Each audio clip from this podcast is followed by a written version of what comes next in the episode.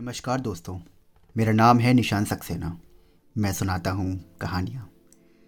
आइए सुनते हैं। नया कानून, कहानी का भाग दो।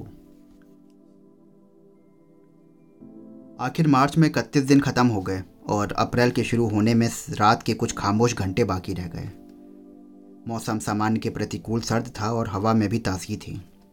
पहली अप्रैल को सुबह सुबह उस्ताद मंगू उठा और अस्तबल अस्तबल में जाकर तांगे में घोड़े को जोतता हुआ बाहर निकल गया। आज उसका मन गैर मामूली तौर पर खुश था। वह एक नए कानून को देखने वाला था। उसने सुबह के सर धुंधलुके से कई तंग और खुले बाजारों का चक्कर लगाया, मगर उसे आज हर चीज़ पुरानी नज़र आई। आसमान की तरह पुरानी। उसकी निगाहें आज खास तौर पर नया रंग देखना चाहती थीं, मगर सिवाय इस कलगी के रंग बिरंगी सी बनी थी जो कि उसके घोड़े पर जमी हुई थी। और सब चीज़ पुरानी नज़र आ रही थी। यह नई कलगी उसे आज नए कानून की खुशी में इकतीस मार्च को चौधरी खुदाबख्श से साढ़े चौदह आने में खरीदी थी। घोड़ों की टापों की आवाज़, काली सड़क और उसके आसपास थोड़ा थोड़ा फासला लेकर लगाए हुए बिजली के खंभे। दुकान के बोर्ड इसके गल, घोड़े के गले में पड़े घुंघरों की झंझनाहट बाज़ार में चलते फिरते आदमी। इनमें से कौन सी चीज़ नई है? ज़ाहिर है कोई भी नहीं। लेकिन उस्ताद मंगू मायूस ना था।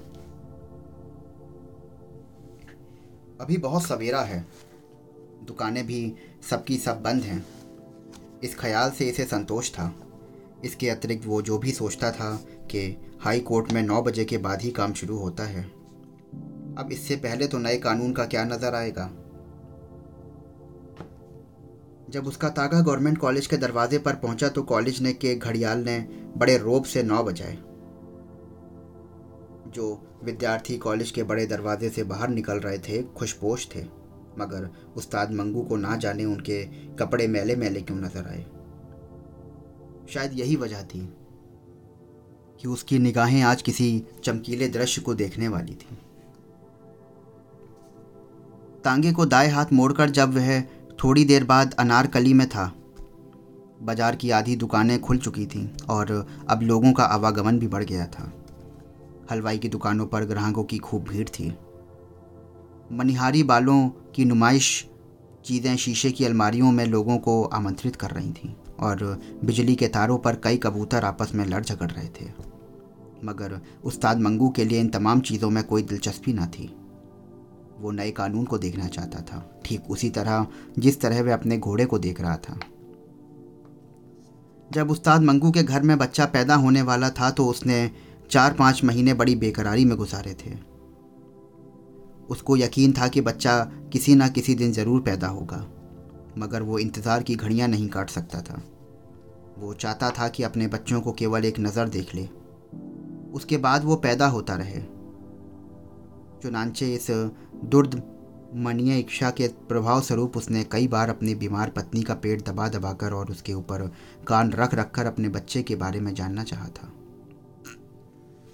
मगर नाकाम रहा। एक बार वो इंतज़ार करते करते इतना तंग आ गया कि अपनी पत्नी पर बरस ही पड़ा। अरे तू हर वक्त मुर्दे की तरह पड़ी रहती है। उठ जरा चल फिर। तेरे अंग की थोड़ी सी ताकत तो आए। यूँ तख्ता बने हर समय कुछ ना हो सकेगा। तू समझती है कि तू इस तरह लेटे लेटे बच्चा जन देगी उस्ताद मंगू स्वभाव से ही बहुत जल, जल्दबाज था। वो प्रत्येक कारण को व्यवहारिक रूप से देखने का ना सिर्फ़ इच्छुक था, बल्कि जिज्ञासु भी था। उसकी पत्नी गंगावती उसकी इस प्रकार की बेकरारियों को देखकर प्रायः कह उठती थी, अभी कुआ खोदा नहीं और तुम प्यास से बेहाल हो? कुछ भी हो, मगर उस्ताद मंगू नए कानून के इंतज़ार में इतना बेकरार नहीं था, जितना उसे अपने स्वभाव के अनुसार होना चाहिए था। वो आज नए कानून को देखने के लिए घर से निकला था। ठीक उसी तरह जैसे गांधी या जवाहरलाल नेहरू के जुलूस का दृश्य देखने के लिए निकलता था। लीडरों की महानता का अंदाज़ा उस्ताद मंगू सदा उनके जुलूस के हंगामों और उनके गले में डाले हुए फूलों के हारों से किया करता था। अगर कोई लीडर गेंदे के फूलों से लदा हो तो उस्ताद मंगू के नज़दीक वो बड़ा आदमी है और अगर किसी लीडर के जुलूस के भीड़ के कारण दो तीन फसाद होते होते रह जाएँ तो उसकी निगाह और भी बड़ा था। अब वो नए कानून को लेकर अपने दिमाग को इसी तराजू में तोलना चाहता था। अनारकली से मिलकर वो मॉल रोड की चमकीली सतह पर अपने तांगे को आहिस्ता आहिस्ता चला रहा था कि मोटरों की दुकानों के पास उसे छावनी की एक सवारी मिल गई। किराया तय करने के बाद उसने अपने घोड़ों को चाबुक दिखाया और दिल में यह ख्याल किया कि, चलो, ये भी अच्छा हुआ। शायद छावनी से ही उसे नए कानून के बारे में कुछ पता लग जाए। छावनी पहुंचकर उस्ताद मंगू ने सवारी की और उसकी मंजिल पर उतार दिया। जब सेठ ने सिगरेट निकालकर बाएँ हाथ की आखिरी दो उंगलियों में दबाकर सुलगाया तो अगली सीट पर गद्दी पर बैठ गया। जब उस्ताद मंगू को किसी सवारी की तलाश नहीं होती थी तो वो किसी बीती हुई घटना को गौर करना होता था तो आमतौर पर वो सिगरेट दबा के अगली सीट पर पहुँच जाता था। ऐसे मौक़ों पर उसका घोड़ा थोड़ा हिनहिनाने के बाद बड़ी धीमी चाल चलना शुरू कर देता था। गोया उसे कुछ देर के लिए भाग दौड़ से छुट्टी मिल जाती हो। घोड़े की चाल और उस्ताद मंगू के मस्तिष्क में विचारों का आवागमन बहुत सुस्त था।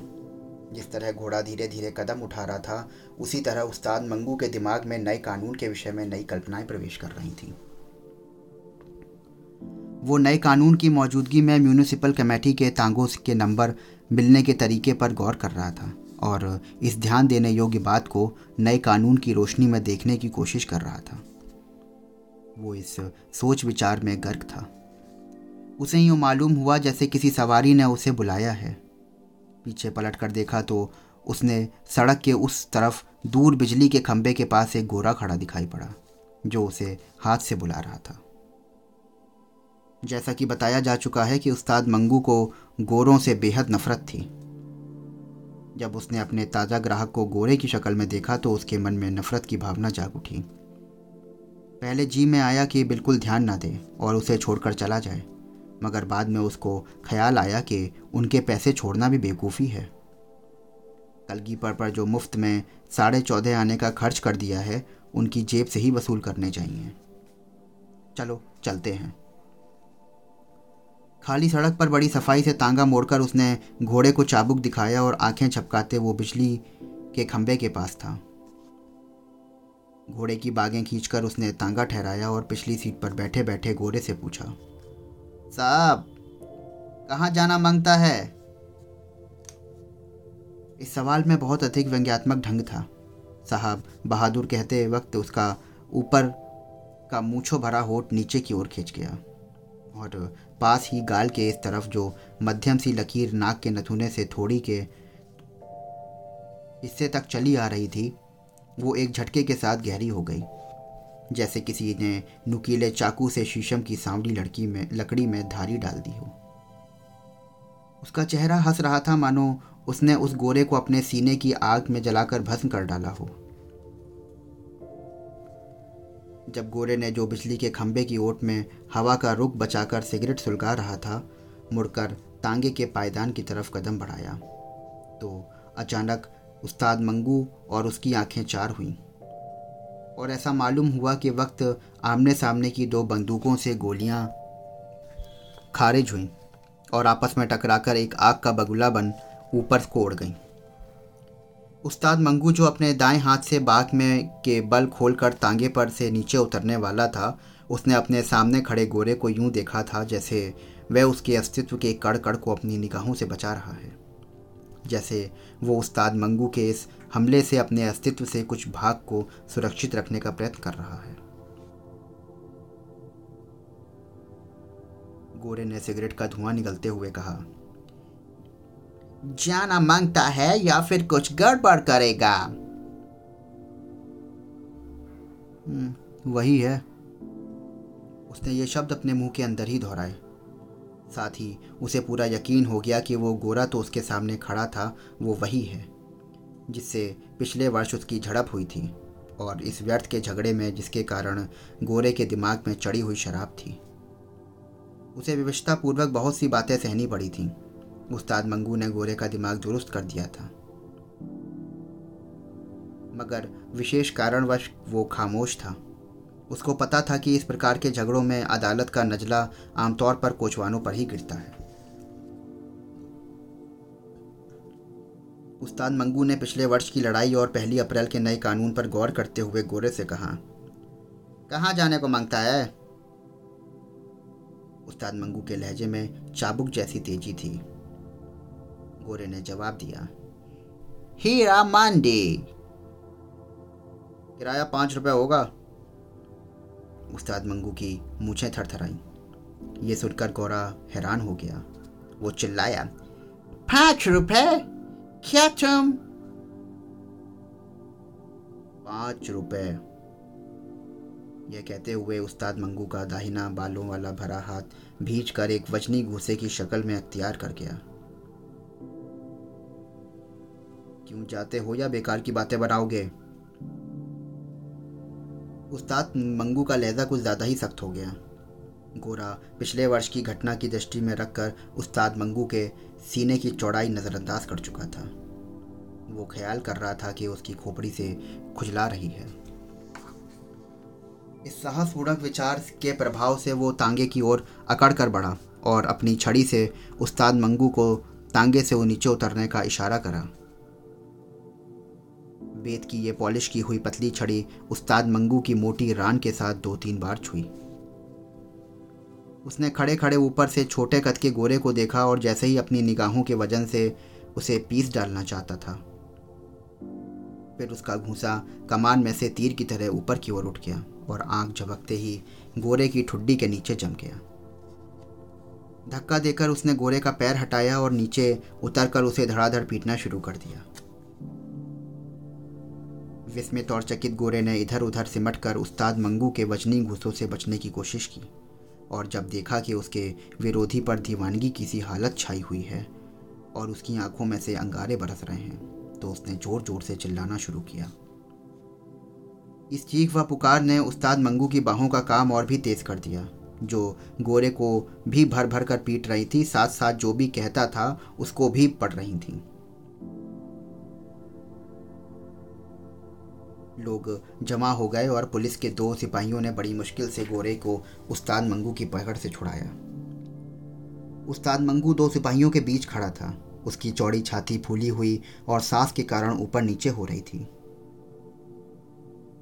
मुँह से झाग बह रहा था और अपनी मुस्कुराती हुई आँखों से आश्चर्यचकित भीड़ की तरफ़ देखकर वो अपनी हाफती हुई आवाज़ में कह रहा था हाँ वो दिन गुजर गए खलील खां। फाख्ता उड़ाया करते थे जब तुम। अब नया कानून है मियाँ, नया कानून। और बेचारा गोरा अपने बिगड़े हुए चेहरे के साथ बेवकूफ़ों की तरह कभी उस्ताद मंगू की तरफ़ देखता तो कभी भीड़ की तरफ़। उस्ताद मंगू को पुलिस के सिपाही थाने ले गए। रास्ते में और थाने के अंदर। कमरे में वो नया कानून नया कानून चिल्लाता रहा। मगर किसी ने उसकी एक ना सुनी। नया कानून नया कानून, क्या बक रहे हो? अरे, कानून वही पुराना है। और उसको हवालात में बंद कर दिया गया। तो दोस्तों, ये थी आज की कहानी। आशा करता हूँ आपको कहानी पसंद आई होगी। तो ऐसे ही रोज़ नई कहानियाँ सुनने के लिए मेरे चैनल को सब्सक्राइब करिए, फॉलो करिए, स्टार रेटिंग देना बिल्कुल ना भूलिए। स्वस्थ रहिए, मस्त रहिए। मिलता हूँ अगली कहानी में। शुक्रिया।